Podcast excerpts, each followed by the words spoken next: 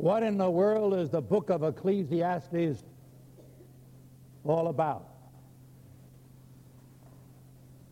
The name Ecclesiastes is a transliteration of the Hebrew title. It's actually a transliteration of the Greek name for this book. The word Ecclesiastes means the preacher. And when they translated the Septuagint version, that's what they uh, called it the book of Ecclesiastes. In Hebrew, it's the Qoheleth or the preacher in our language. By the way, this week I received a, today rather, I received a gift. In fact, I received two things today. I'm trying to find out where I put it. well, anyway, it's a quotation from the book of Ecclesiastes that says, I'm not exactly sure, but the point is that there's a time for everything and everything in its time. And with it was a gift of a clock that I can see from the pulpit.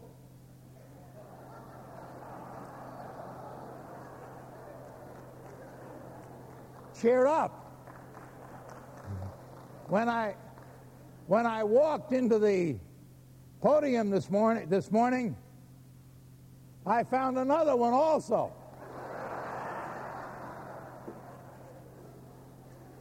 Somebody's trying to tell me something. I can't imagine what it is.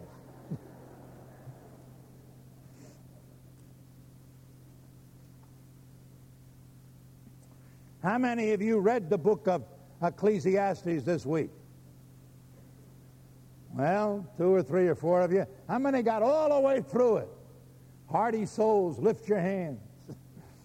I remember when I first started to teach this, a friend of mine came to me in the middle of the week. I'd asked him to read it, and he said, You got to be kidding. He said, No way. He said, Man, That made me so depressed I didn't want to live anymore.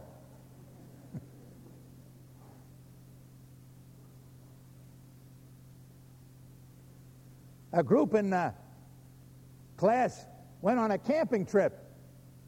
And one time, gathering around their fire at night, they read this book together. And it rained on their parade.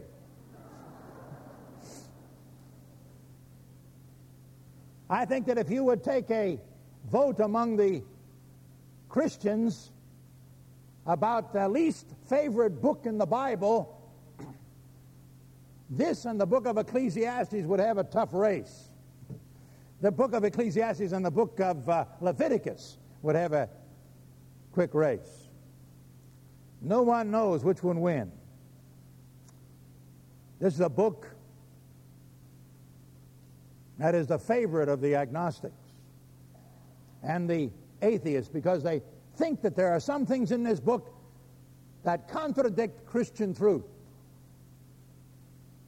The hedonists love the book. It tells them to eat, drink, and be merry. Jerome, the ancient father who translated the Bible into the Latin Vulgate, used this book to persuade men to become monks. The Jews read this book at the Feast of Tabernacles because it is a feast of joy.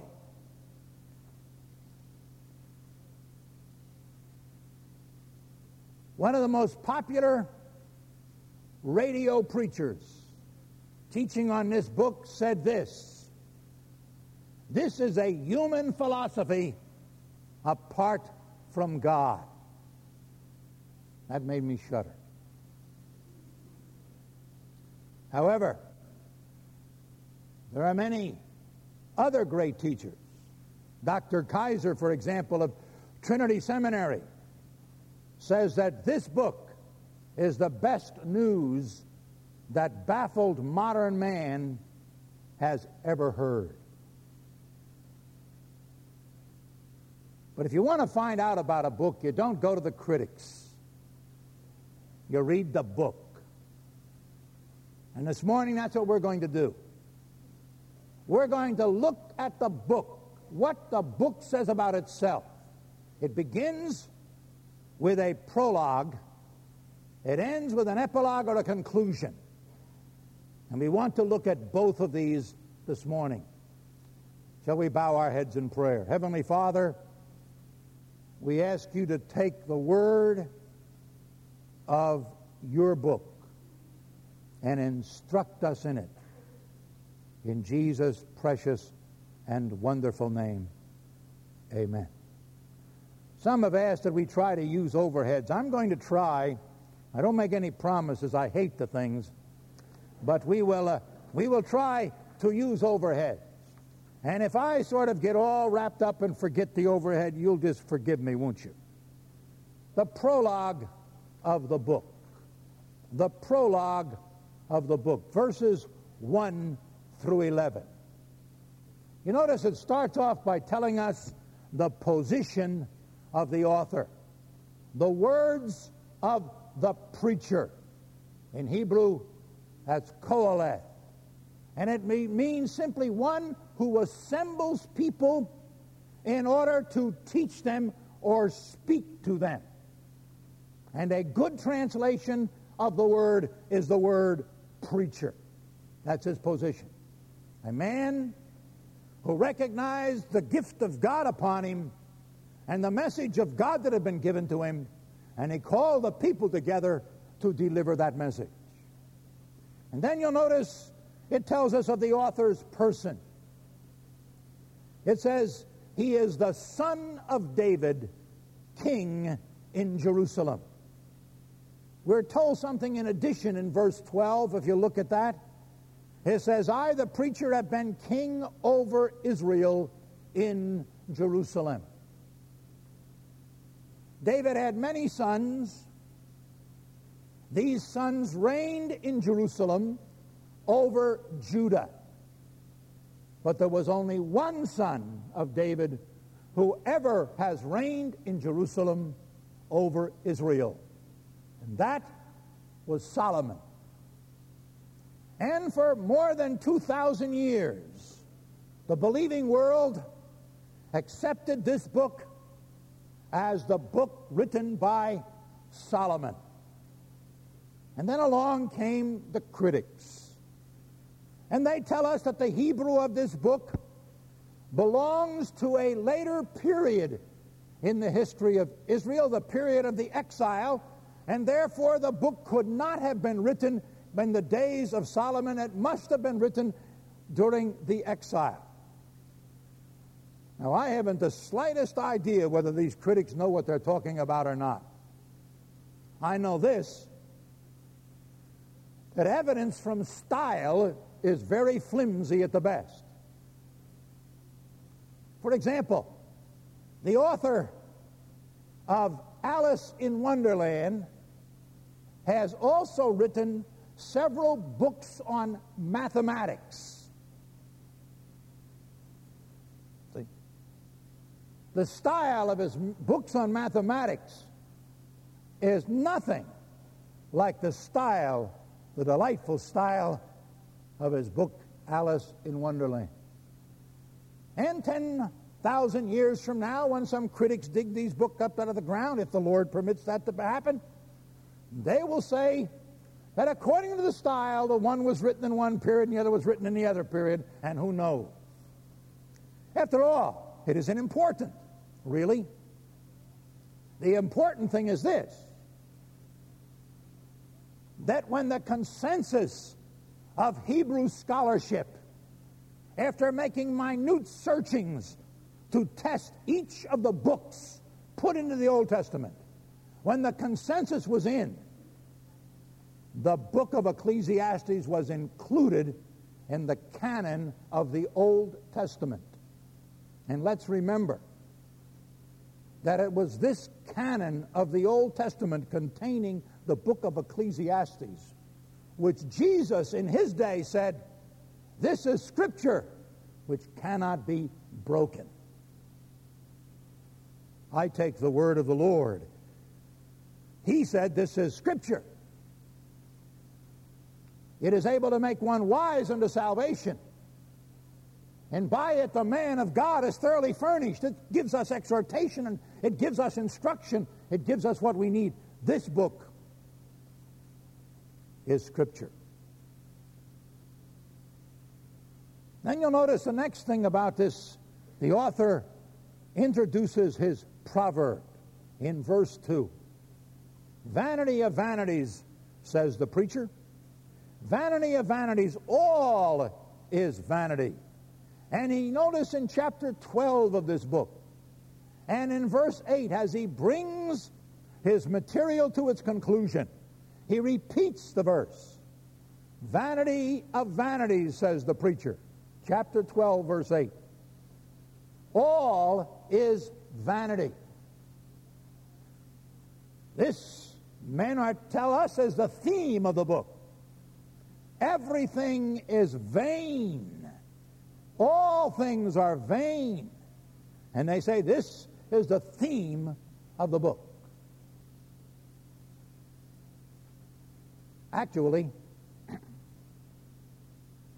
the preacher frames his book around three major proverbs that he repeats over and over again in the book.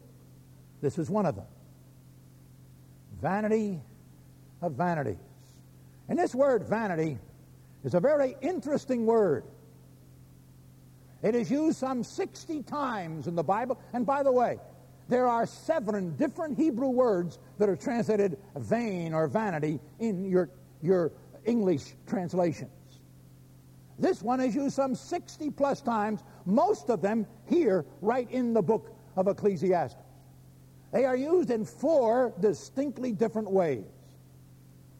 It is used to name pagan idols. They are called vanities. It is used to refer to money that has been earned easily and spent easily. Very much like you and I would say, easy come, easy go. It is used also by Isaiah to refer to a cry for help that will be lost in the wind in the day of judgment. But its most interesting use is found over in the book of Psalms. And it's the most common use of the word. Because this little word, translated vanity here, is translated accurately for us and succinctly for us in Psalm 144. Psalm 144 and verse 4.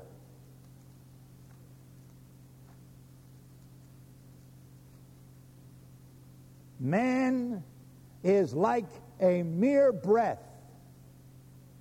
His days are like a passing shadow. The word translated vanity all through this book of Ecclesiastes is the simple word for breath, hebel. A breath that on a cold, crisp morning appears for a minute and disappears. What he is saying is that life, life as you and I know it here on this earth, is short. He uses superlative, vanity of vanities, like holy of holies. See, or king of kings is the superlative. He said it's the shortest thing possible. Life is very short, like a breath. And that's the thing he's emphasizing. It can be vain. It can be empty. It can also be full and joyful. But it is short, too brief, transitory. That's what he's trying to say. It says, James says in chapter 4, verse 14, You are just a vapor that appears for a little while and then vanishes away. Now, the second proverb he uses in verse, in verse 3. Look at it. It's in verse 3. It says, What advantage does man have in all of his works, which he does under the sun? It's a little phrase, that little phrase, under the sun. Three, pardon me, 40 times, 40 times during this book, he uses this phrase. Always he's talking about life under the sun. This book does not tell you how to go to heaven. This book does not tell you about eternal life. This book is concerned with one thing life that now is here and now under the sun. That's the whole point. That's the thrust of this book. This book is concerned with life under the sun, and I've added the words with the sun. That's what this book is about. That's the theme of this book. He adds another proverb, and you find that proverb in chapter 2 and in verse 24. It's a third one. He repeats it seven times. In fact, he repeats it at the end of each one of his messages. And in verse 24, he says this This is nothing better for a, there is nothing better for a man than to eat and drink and tell himself that his labor is good. This also I have seen. Now here it is that it is from the hand of God. And if you look at chapter 5 and verse 18, it says, Here is what I have seen to be good and fitting to eat, to drink, and enjoy oneself in all one's labors in which he toils under the sun during the few years of his life, which God hath given him. Get that? The few years that you and I have, this life which we have, is the gift of God to us. This is our reward. This is what God gives us. He gives us this brief span of life. But this life is the gift of God to us. And this book is put right here in the middle of your Bible to instruct you how to live that life. Yes, this brief life can become a vain and empty, futile, zero type of thing if you live it a certain way. Or this life can become a joyous, wonderful experience with God if you live it according to the way God directs you. This book is instructions on how to live this present, very brief life. I suppose you've had the experience I've had. One day, my wife and I were in a store and we saw a nice gadget, and it looked beautiful. And I said to the fellow, I said, uh, I'll take that. And I reached over to pick it up, and he said, No, leave that one there. We've got another one for you over here. And so he gave me a box with this gadget in it. You guessed it. When I took it out of the box, it didn't look at all like that beautiful thing on the table. It was umpteen dozen pieces. So I proceeded to try to put it together. And my wife watched me as I muttered there, trying to put this thing together. And finally, in her great infinite wisdom, she said to me, Have you read the instructions? Instructions, and lo and behold, the thing went together real quickly. And it looked like the beautiful article that we saw in the store. Life. It's but a breath, an instant of thing. It can be empty, futile, frustrating, zero. It can be a joyous experience.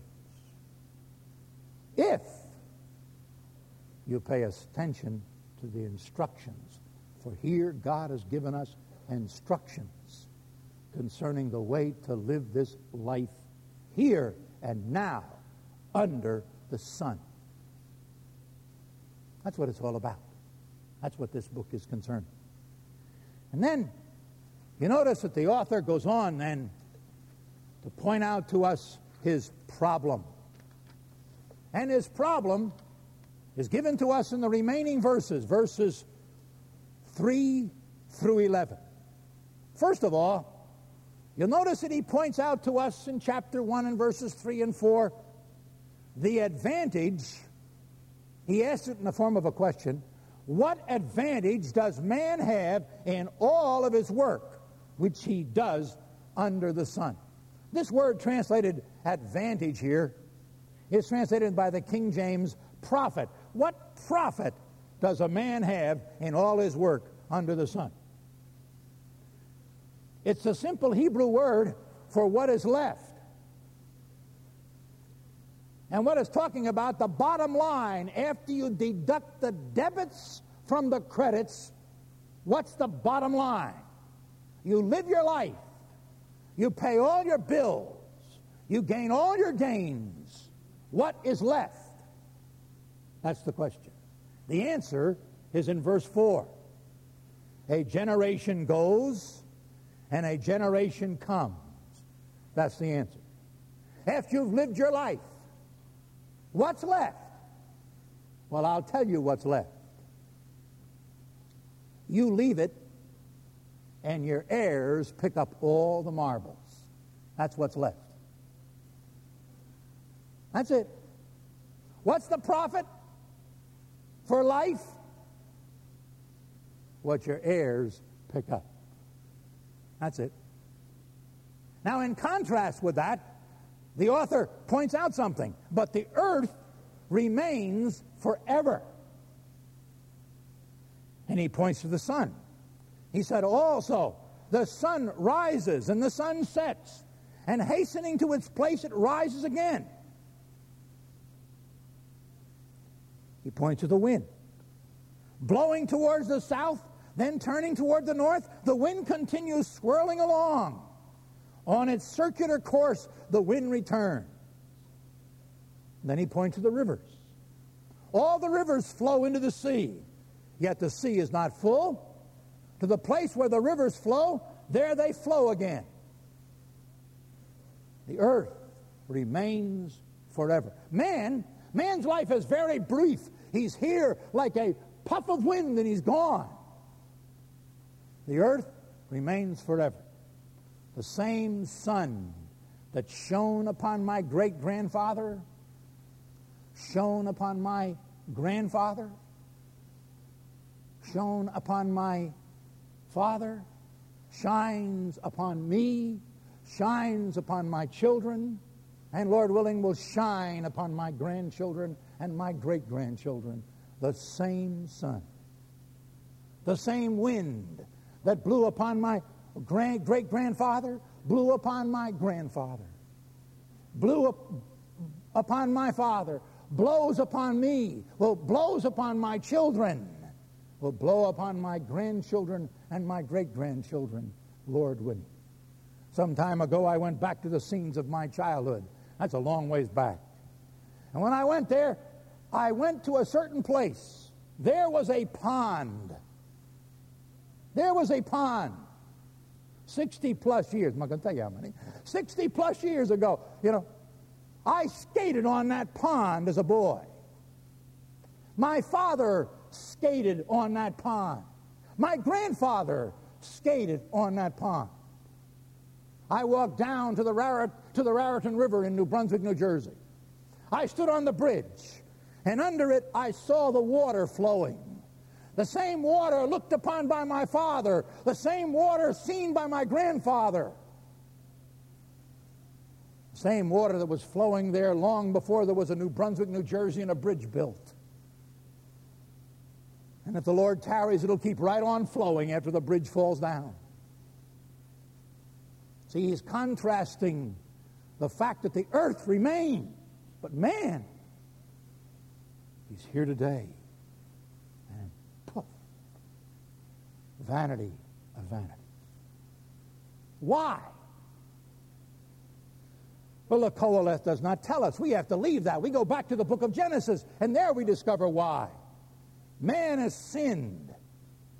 Because man has sinned, he has come under the judgment of death.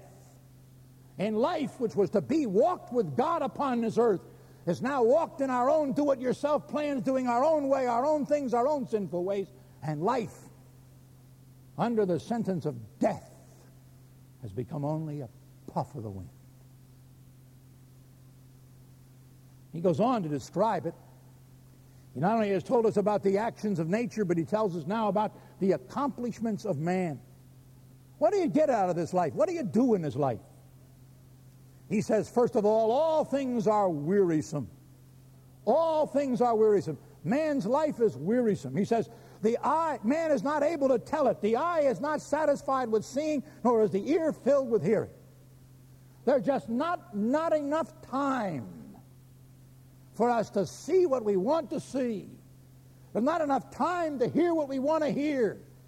We listen for 24 hours. We look for 24 hours. We travel here and yon and every place trying to hear it and to see it all. The newest sound of music, the newest painting, the newest vision, the newest scheme. We look and we look and we look. And our goal is to see it all when we don't reach our goal. We work and we work and we work, but we don't reach our goal. Why? Because our life is too short. He points out another thing. He points out to us the fact that man's life is repetitious. Look at what he says there in verses 9 and 10. That which has been is that which will be. And that which has been is done. That which has been done is that which will be done. So there is nothing new under the sun. Is there anything which one may say, See this? It is new? Already it has existed for ages, which were before it.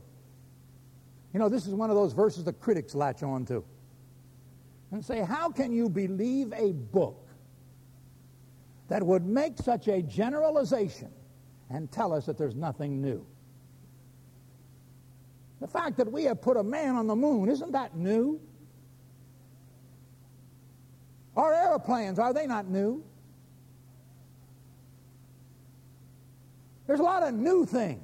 What do you mean there's nothing new under the sun? Can you believe a book that will say that? Yes, because the book is saying something within a distinct context. Certainly. We have put a man on the moon. That's new. We travel in better cars today than the buggies of our grandparents.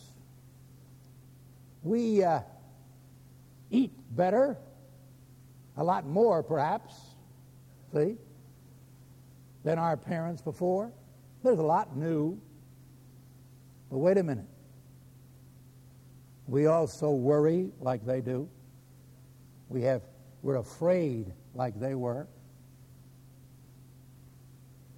See? We're frustrated like they were. The author is not saying there's no new gadgetry.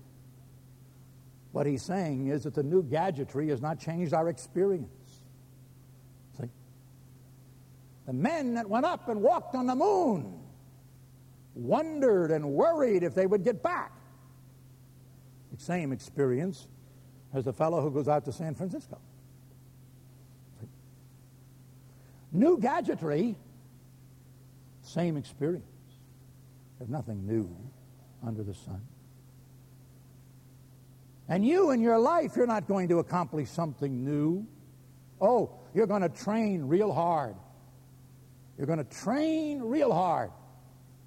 And you'll make a record. And your name will go into the Guinness Book of Records. And you'll open the book and you'll read it. And while you're reading it, there's another fellow comes along, and he trains real well, and he breaks your record.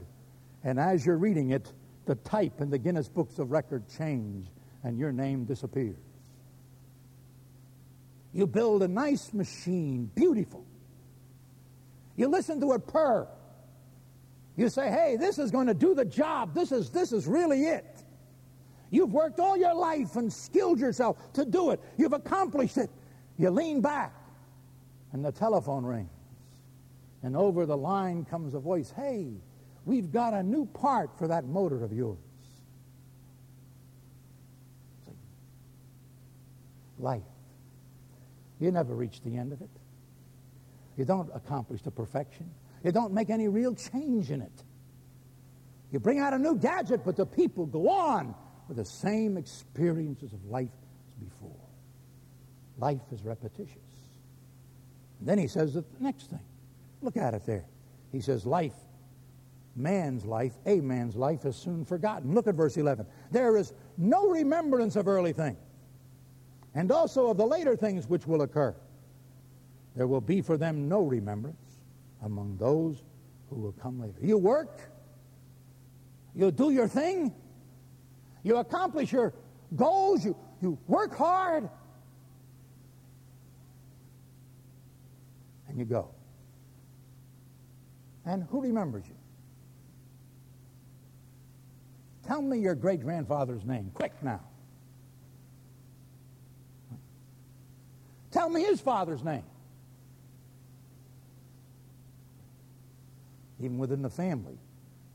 Only those who like to trace genealogy tables can think of that stuff. What's the man of the first man to walk on the moon? Huh? Yeah. Some, one of you history buffs tell us his name was Armstrong, right? Uh, well, it was the second man. Who invented the automobile? Don't tell me Ford did.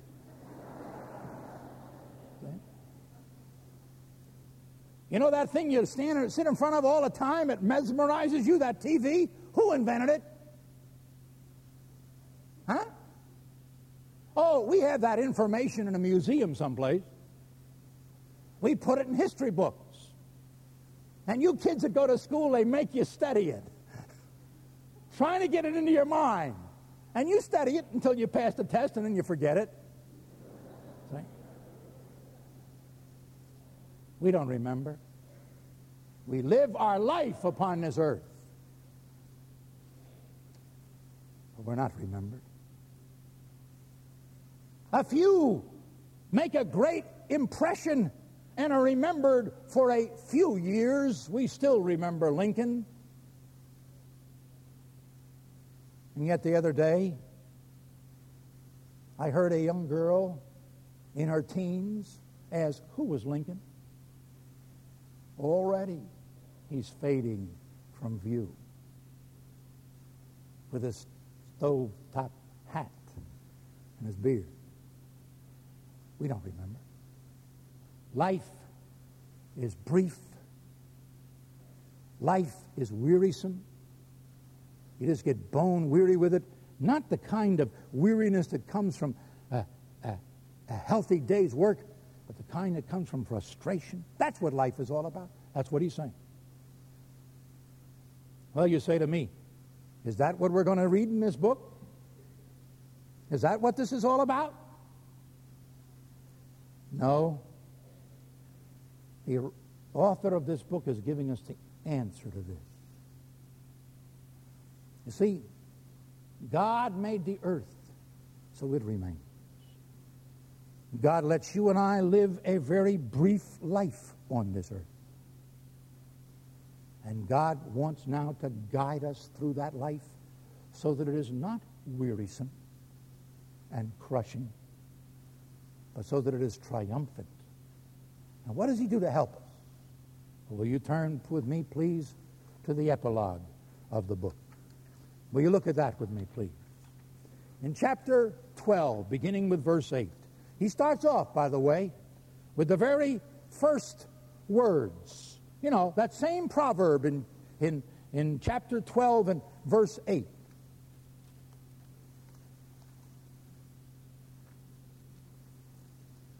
He says, Vanity of vanities says the preacher. All is vanity. And then he adds something in verse 9. And an addition, he tells us the method of his message. He says, in addition to being a wise man, the preacher also taught the people knowledge. He didn't lean on his own wisdom to teach the people. Not a bit of it. He says he pondered. He sat down and he thought through what he was going to say. He searched out. He took the things he was going to say and he tested each one of them. He searched them out. And the third thing, he arranged many proverbs. That's the method of the day. In order to talk to people in that day, you had to talk in proverbs. Today, we use the scientific method. That's our method. In their days, it was a method of proverbs. So that's what he did. He sought out proverbs and he arranged them. And he goes on and he says in verse 10 the preacher sought to find delightful words. He took what he had learned, he took what he tested,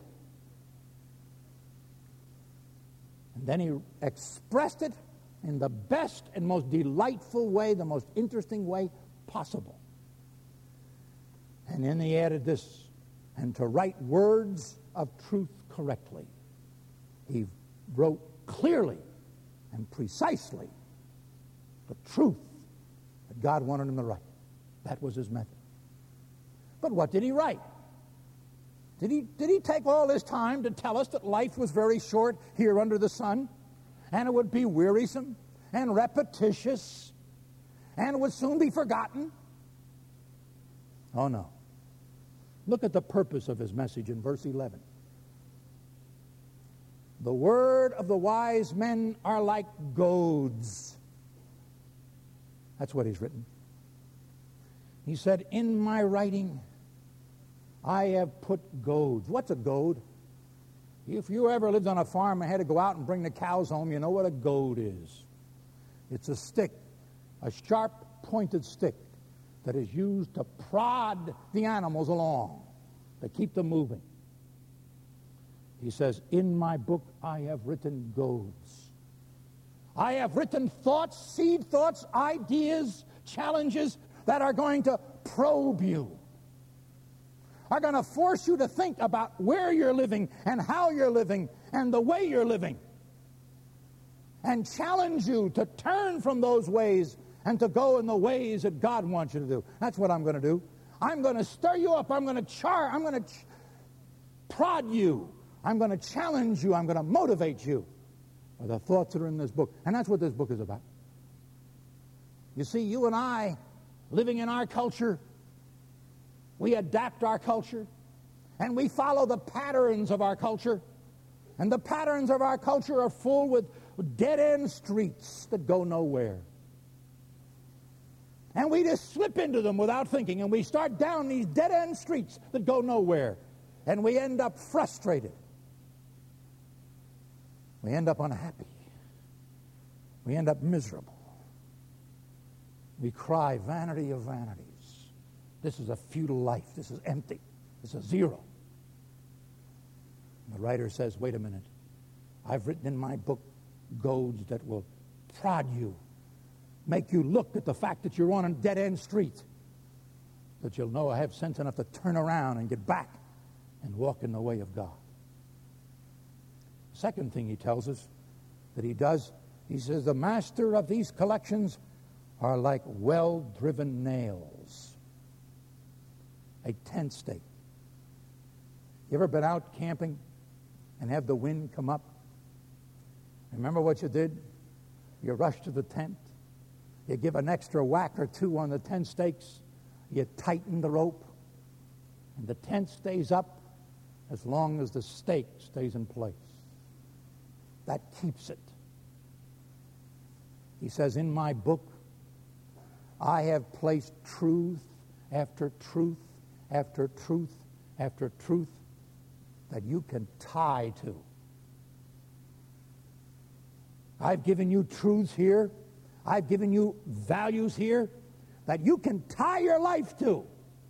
They're well driven nails that are there for you to see so you can anchor your experience to. You can put your life up to them. They will hold their nails, well driven nails. They're the truths and the verities of God Himself. That's the purpose.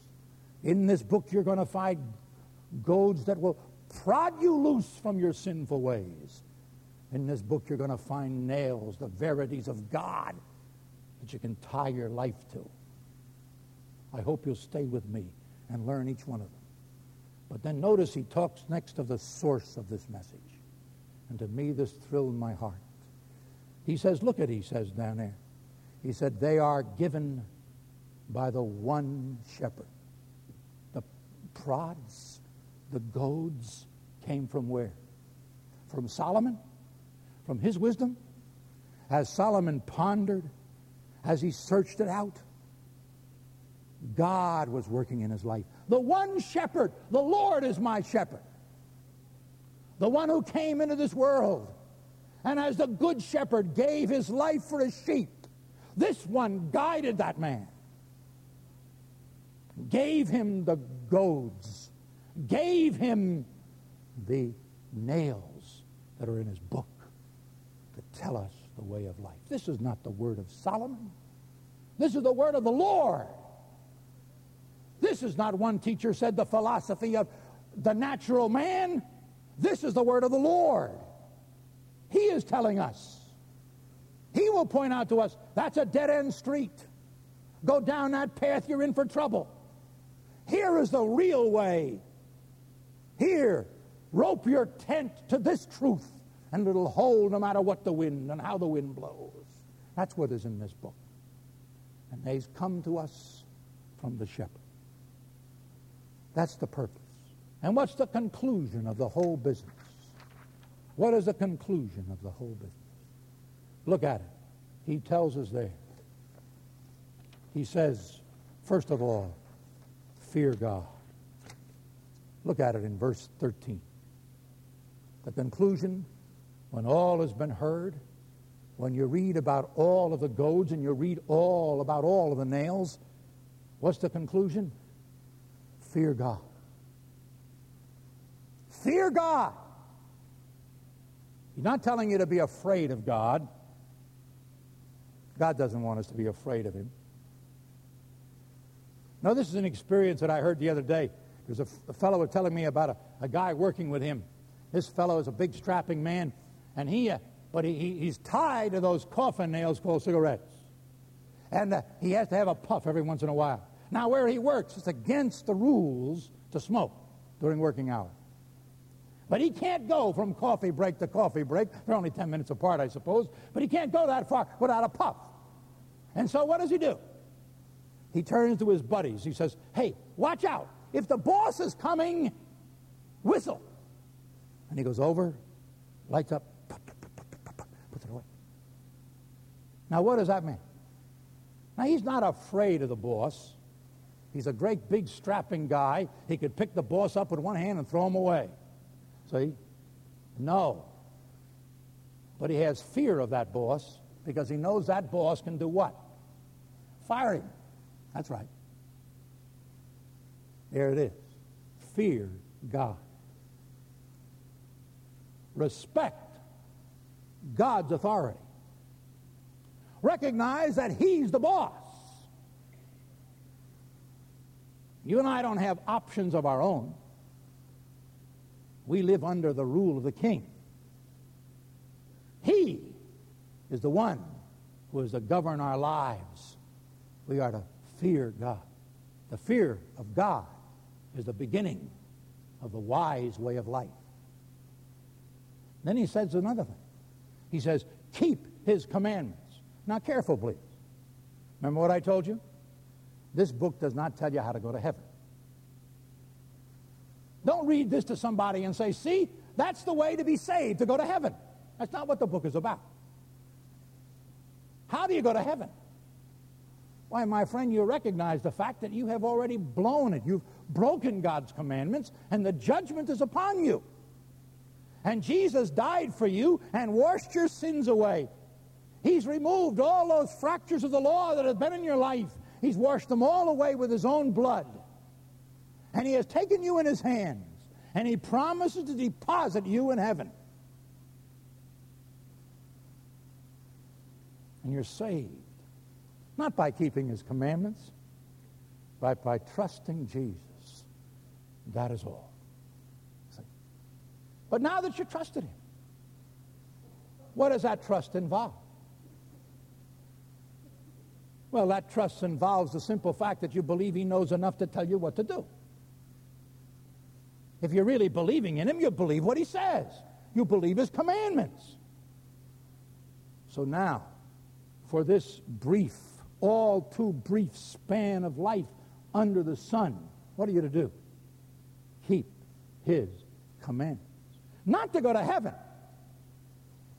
But if you want to live a life on this earth that is not frustrating, that is not defeating, if you want to live a life that is, uh, that is one that is blessed of God, a life that has the blessing and the strength and the joy of God in your life, then you've got to follow his rules. John wrote this in his first epistle. He said, Believe on the Lord Jesus Christ and you'll be saved. And then he said, Now keep his commandments. Now that you're saved and you're on your way to heaven for this brief life, keep his commandments. And the third thing he says, is there in verse 14. For God will bring every act to judgment, everything which is hidden, whether it is good or evil. This is what God is going to do. You got to believe. You got to remember that God is not only in control, but that God is going to take all the pieces of the puzzle someday and put them together. Your heart has been as horrified as I as I heard of the story of this little girl put into a room, this little five-year-old child put into a room, saturated with gasoline and set on fire by your own father. God is going to bring that act into review. He is going to straighten it all out. You and I look at the puzzle and the mass of humanity around about us. We look at the injustices. We look at the evil. We say, what can be done for it? God says, I have it in control. I will judge each act. I will bring it all to a just conclusion. Let me do my thing. You do your thing. Fear me. Keep my commandments and remember that I am in control.